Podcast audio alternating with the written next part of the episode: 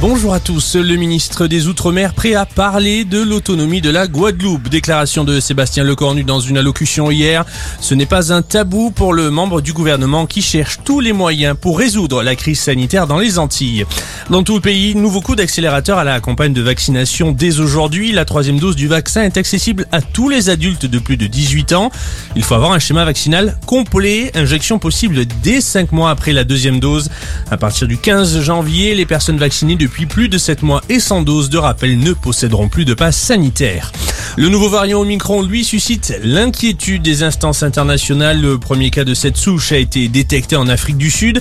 Les vols en provenance d'Afrique australe ont donc été suspendus par l'Europe et l'Amérique du Nord. 2 avions en provenance du Cap et de Johannesburg ont atterri aux Pays-Bas avec à leur bord plus de 60 personnes positives au Covid. Les autorités tentent d'identifier au plus vite s'ils sont porteurs du nouveau variant. À la une de l'actualité également, la situation diplomatique entre Londres et Paris toujours aussi tendue. Emmanuel Macron a vivement critiqué le manque de sérieux des Britanniques dans le dossier de la crise migratoire dans la Manche. Le Premier ministre britannique avait invité le chef de l'État dans une missive à reprendre tous les migrants qui traversent la Manche. Une enquête préliminaire pour viol et agression sexuelle à l'encontre de Nicolas Hulot. Elle a été ouverte hier par le parquet de Paris. Cela arrive après la diffusion du reportage d'envoyé spécial. Au moins 6 femmes accusent l'ex-animateur et ministre de les avoir agressées entre 1989 et 2001.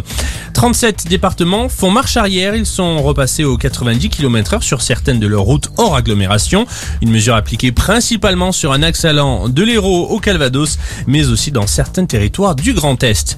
Et on termine par du tennis, c'est une place en quart de finale de Coupe Davis à aller chercher. Premier match entre la France et la Grande-Bretagne. Adrien Mannarino affronte en ce moment le Britannique Daniel Evans pour rafler le premier point. Excellente journée à tous.